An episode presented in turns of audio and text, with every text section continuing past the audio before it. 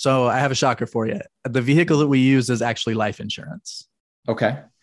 And usually when I say that, people are like, oh man, what is he talking about? Like, why would I choose to do that? And at the end of the day, the reason why is because it produces the stuff I talked about. We can create a very consistent return inside of those accounts, built the right way, right? It has to be built the right way, but we can build a consistent return. It just naturally comes with those tax benefits that I mentioned, but then it is liquid. Like I can access it whenever I'm ready and I turn around and I go out and invest with it. This is Building Passive Income and Wealth Through Real Estate, where we guide you through the relentless pursuit of financial independence.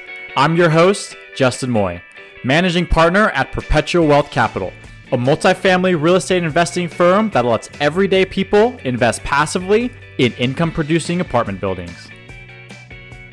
Hey, investors, welcome back to another episode of Building Passive Income and Wealth Through Real Estate. Today, I am sitting down with Rod. Now, Rod is co founder at Money Insight, which is founded on the principle that off the shelf products and solutions often do not meet the needs of high income earners. They're a strategic planning firm that works to create custom solutions for all their clients. So, Rod, we are really, really excited to have you here to talk money. Thanks, Justin. Glad to be here. I don't typically get into a lot of backgrounds or stories on this show. Anybody yeah. who's been listening for a while knows I like to usually get down to the nitty gritty, but I think the story of Money Insights is a little bit different.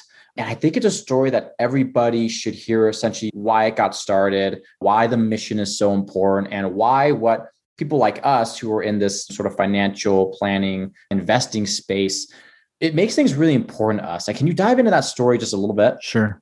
Yeah, and there are two prongs to it. And probably the one that's a little more powerful is my business partner, Christian. Growing up, his dad passed away when he was like 18 years old. And what happened was he kind of watched his mom be taken advantage of financially from people that she should have been able to trust. And he was a part of trying to unravel some of those things. And so it just, again, at a young age, at basically like 20 years old or whatever, he's diving into the world of kind of finances and seeing the bad part of it, but also realizing there's got to be a good part to this as well. And so he got involved in the financial services industry and eventually we co founded Money Insights with that drive to make a difference in people's life from a financial standpoint in a positive way, in a way that is totally transparent, totally comfortable for people. It really kind of dictates the culture of what Money Insights is. And that's because you know the story is so saddening because that's what happens a lot of times to these people it's never too late to invest but sometimes time passes by and the thing about investing is everything you do compounds right which yeah. is great but it's also a negative because sure. the more active you are that compounds the more you wait that time also in a way kind of compounds against you and he was forced and his family was forced to kind of come face to face with the downfalls of whatever their financial plans were. What were those? Do you know? Were they conventional kind of retirement accounts? Was it different businesses that people were just kind of taking advantage of? Or what exactly? I don't want to say went wrong, but what did they uncover, I guess? And I won't say I know all the details, but I do know that the pre planning that had happened was good. So, for example, there was life insurance. So, there was this large benefit that was paid out, but she was faced with this lump sum of money what am i going to do with this so that it takes on the meaning that it was supposed to for myself yeah. and still had young kids at the time to moving forward to make it meaningful. And so she was trying to do the right thing talking to people that she could use to invest that money. And again it was people that she felt like she should have been able to trust. And it, it was different than what it had been represented to be. Yeah. And the industry it's tough in that way because so many people are not financially literate and they yeah. kind of rely on whomever it is whatever the company or representative it is that they have the best interest in mind. And it's so easy to set up an account put up an auto pay or whatever the case may be and then set it and forget it right? A lot of people like to invest that way and that's totally fine but it has some of those pitfalls like we had mentioned. Tell us your thoughts on planning because I'm not saying that everybody's going to be in that scenario, but at sure. some point, you know, the people who we work with and you work with tend to be a little bit higher income earners, or maybe they have this lump sum of money from some life event. They know they should do something with it, but they don't really know. They hear it all the time. You got to invest your money. Your money's got to work for you. All these anecdotes, yeah. but they're kind of at a standstill. What's the first step to really realizing what you should do with maybe a larger chunk of money, or if you're a high income earner and maybe you're now starting to make a lot of money through promotions or whatever the case may be? what's the first step to kind of putting that money to good use? Yeah, the first thing that we point out to people is that traditional financial planning is broken. So the whole idea of retirement planning, if you set aside whatever 6% of your income, you're going to get to a place where you can turn that into a stream of income to last the rest of your life. Does happen for some people, but it's just a broken premise. Like everything about it is not sound. And so we work with a lot of people like yourself, and I'm sure your listeners who uh, take an alternate approach to that. This idea of passive investing, creating streams of income that right now I'm going to roll that back into additional investments, but eventually those streams of income are going to take care of me when yeah. I get to quote unquote retirement. People in our world think of retirement differently than I think most of America, but that's the idea is that there's a better path to getting there. And so what Money Insights is, is we're building strategies and systems around that that make that better, like additional layers of profitability and whatnot for real estate investors or business owners or yeah. whatever, right? Crypto, wherever they're investing, we're just making that better for them.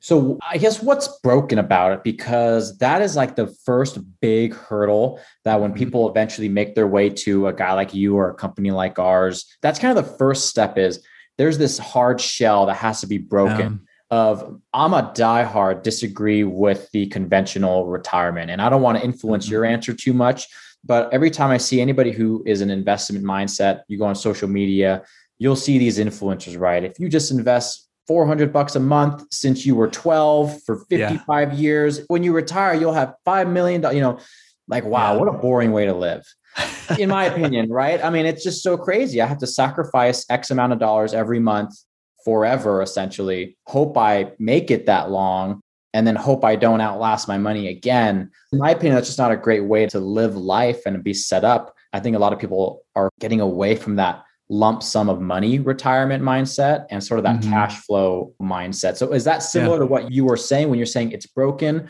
Yeah. Well, the 400 bucks a month isn't going to get you to the 5 million, right? Let's just start there.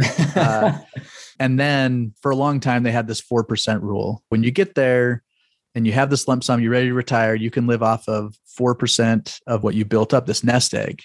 Well, first of all, that broke. And so they no longer use the 4% rule most of the advisors may say something like 3% now. Well, just think about this. If I'm a 500 grand a year type of earner, and I feel like, okay, but when I retire, I could live off of 300 grand a year. Well, do the math on that. 300 grand, if I need to replace my income and I can only take 3% of my nest egg, that's 10 million bucks. Jeez. I have to have 10 million invested somewhere, earning a decent return, not an amazing return, but a decent return on a consistent basis. And that hopefully will last the rest of my life. Even at the 3%, there's still like a 12% yeah. chance or something that it's not going to work. So just think about the math by itself. Because again, the 500,000 a year earner building up that 10 million, well, let's say they're setting aside, call it 25%, 30% a year. Well, that's still, who knows, 20 years of saving at that level and getting a decent return. Yeah. Compounded, like you said. but most of the people that we work with, maybe they're doctors or something and they didn't get started in their career till their mid 30s or something right That's they're working backwards one. That's another big one because time in market for a lot of these strategies is so important. And so you're there, you're 45 years old, saying, Hey, you know, I messed up, or Hey, I just didn't have the money before. Now I'm ready. Well, you told me I had to start when I was 18 and put in 500 yeah. bucks a month. And now what do I do? And so I guess how did it get to that point? Because those struggles, they've always been there. If you walk that math backwards, like you said, regardless mm-hmm. of like inflation and salary changes, it's always been pretty difficult to build that. And it was always like a 40 or 50 year journey to build up that portfolio so you could retire when you're what 65 or 70, whatever the case may be. Yeah. So why do a lot of people have that mindset still? Like why are we as a society still so enrooted in that strategy? Yeah, it's a great question. Well, there was a shift and it was probably you wouldn't call it a subtle shift, but I think as far as the mindset is related, it was subtle. Up until the 70s and early 80s, you worked for a company for your entire career, you built up a pension, you retired, and you got a check from them every month for the rest of your life, no matter how long you lived. Well, then the 401k was born, and they basically said, We're going to shift the burden from the company and move that to you as an individual. So you decide how much you want to set aside. It's up to you. And again, the premise maybe sounded good because, hey, it's more in your hands. You get to make those decisions. Right. You're not just relying on someone else out there making this happen for you. But then the subtlety of that shift was that people they were used to this idea of having this monthly income for the rest of my life because that's what mom and dad had. But now it's up to me. I have to build that. I have to build the asset that's going to support that monthly income for the rest of my life. And so it became this mountain that all of a sudden was out there that we have to climb. And we just didn't know the magnitude of the mountain that we have to climb. Yeah. And it's so new. It's so new, these investment strategies. We think maybe just because our parents did it or they heard of it, that they have been around forever. But if you think about pensions, really lasted about one generation. That's it. And they made the switch. And even 401ks and the IRAs, those are, I think, 30 or 40 years old. I don't remember. I read it in a book, but essentially in their infancy stages. And yeah. one of the worst things that can happen is you kind of bank on the system, the system of the 401ks or the IRAs Next thing you know, 40 years have gone by, you're ready to cash in your check and you have to make extraordinarily tough life decisions or yes. anticipate you won't live that long to keep the lifestyle that you have. So yeah. tough conversations to have kind of amongst yourself. So what I guess do you guys see as that alternative? Now I know a lot of financial plans are very custom. So different answer for every single person out there. I mean, for us, of course, it's real estate. I see mm-hmm. real estate as not the end all be all, of course, but it just makes practical sense. It historically has made sense. I get the business a lot and that has yeah. passive income. If somebody comes to you and says, you know, hey, Rod, I have $500,000 from this thing. I want to set myself up to have a good life in the next 20 yeah. years or so. Is it real estate? Is it crypto? Is it a mix of Great things? question. Or what are you seeing as generally being like, hey, a lot of people will benefit mostly from X, Y, and Z? Okay. So here's the way I'll answer that question. First of all, the way that we advise our clients is not as much you should invest in this or you should invest in that. Usually, what happens is they'll come to us and they're already investing. And yeah. so, if I had to break it out, I would say 90 plus percent of our clients are investing in real estate in some form. Either they own it themselves or they're investing in a syndication or something like that. Or we work with a lot of business owners or people investing in crypto or sure. hard money lenders or whatever, right? Lots of different ways that people are out there doing really cool things. And what we're doing is we're saying, hey, you keep doing those things, but we're going to make it better. And one of the primary ways that we do that, so think about, let's take the real estate investor, for example. Yeah.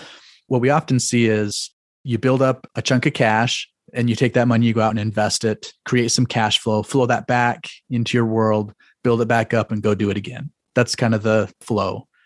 So then the question is, well, what are you doing with that money between deals or even before you got that first deal? Where did you build that up? For most people, that's in a savings account or money market account sure. or something like that. A couple problems. Number one, it not doing anything for you while it's in between deals, right? You pick it because of the safety and the liquidity. You don't want to lose the money and you need it ready to go when you're ready to move with it, but you just don't earn anything with it.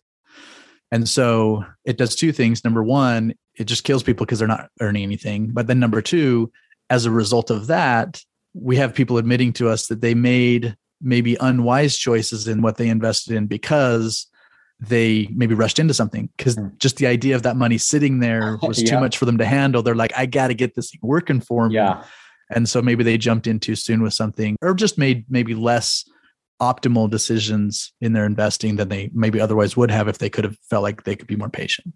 Yeah. So then the question is, well, what if we could show you a place where you can put that money where it earns a consistent return of the long term about 5%. Mm-hmm. That growth is tax free, but you still have all the access to it and it's a very safe account.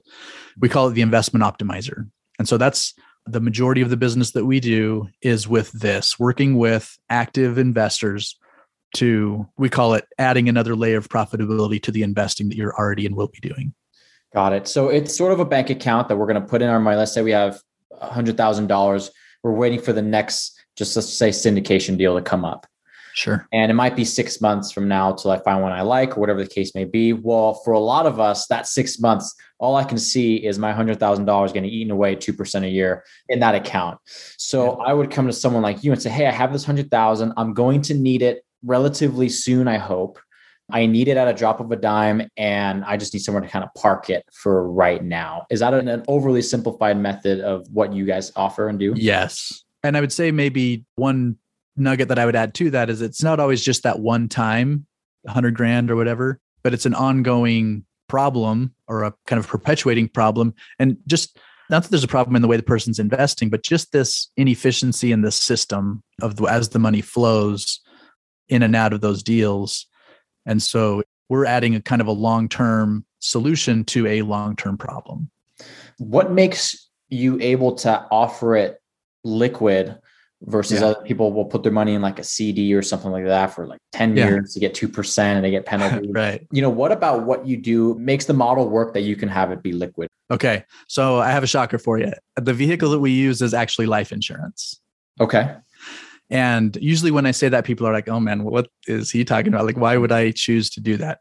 And at the end of the day, the reason why is because it produces the stuff I talked about. We can create a very consistent return inside of those accounts built the right way, right? It has to be built the right way, but we can build a consistent return. It just naturally comes with those tax benefits that I mentioned, but then it is liquid. Like I can access it whenever I'm ready and I turn around and I go out and invest with it. And so, so what, what, does that mean? So if the vehicle is life insurance, are you on the back end a life insurance policy underwriter? Do you pay out life insurance? Is the life insurance policy yeah, great question. the investor themselves? Explain that a little bit more.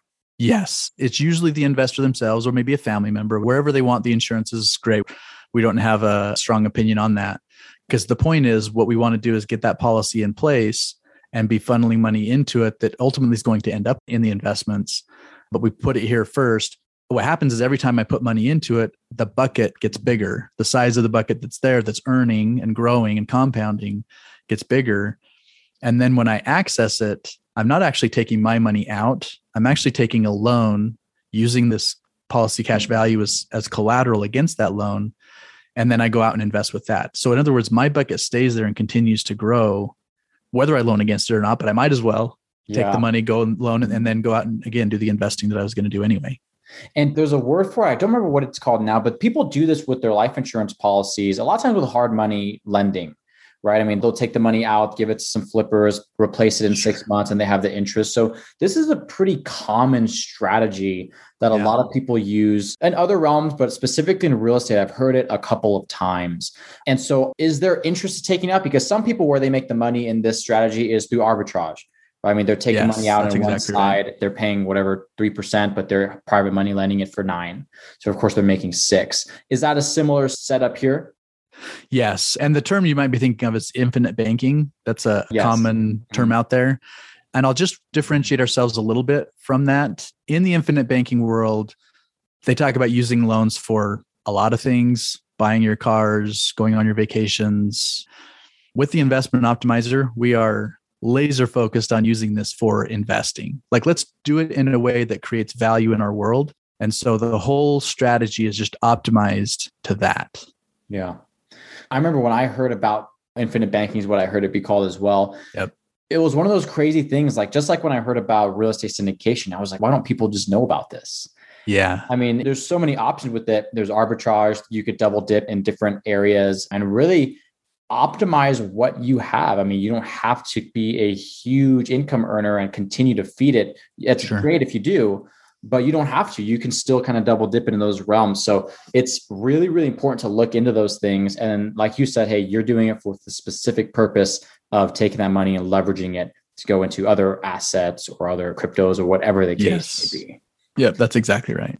Got it. I mean, it's so much information there. I don't want to overwhelm listeners because we can get into the infinite banking. There's so many avenues. It can be a very confusing topic, even for people who are fairly financially literate. So I want listeners to have the chance to really get the quality information from you. How can people get a hold of you and who should maybe reach out? Yeah, great question. So, best way to find us, we have our website, moneyinsights.net. We're very education oriented. We have a lot of great content. You get on there, take a look at our videos. We have what we call the F3 assessment. You can jump in and kind of see where you are on your trip to financial freedom. But again, we want to just help people understand, not just understand enough to make a decision on it, like, should I do this or shouldn't I? But to really incorporate it into their world. Like, what does that look like if I have this policy and I'm using it with my investing? Soup to nuts, we're going to help you understand what it means to do that. And then when we do business with people, it's a long term relationship. We stay with our clients as they're actually using it. We're going to put the website in the show notes. And I was on that website earlier, tons and tons of information. You got blogs, you got videos, you've got the podcast as well. So, That's fellow right. podcaster up there. So, the yep. best thing you could really do is get educated. So, listeners, head to the show notes. We're going to put all those links in there for you. While you're there, if you haven't already, of course, make sure you download our free ebook, The Definitive Guide to Building Generational Wealth and Passive Cash Flow through Multifamily Real Estate. Rod, thank you so much for coming on the show and educating listeners for a little bit. Thanks for having me, Justin. It's been great.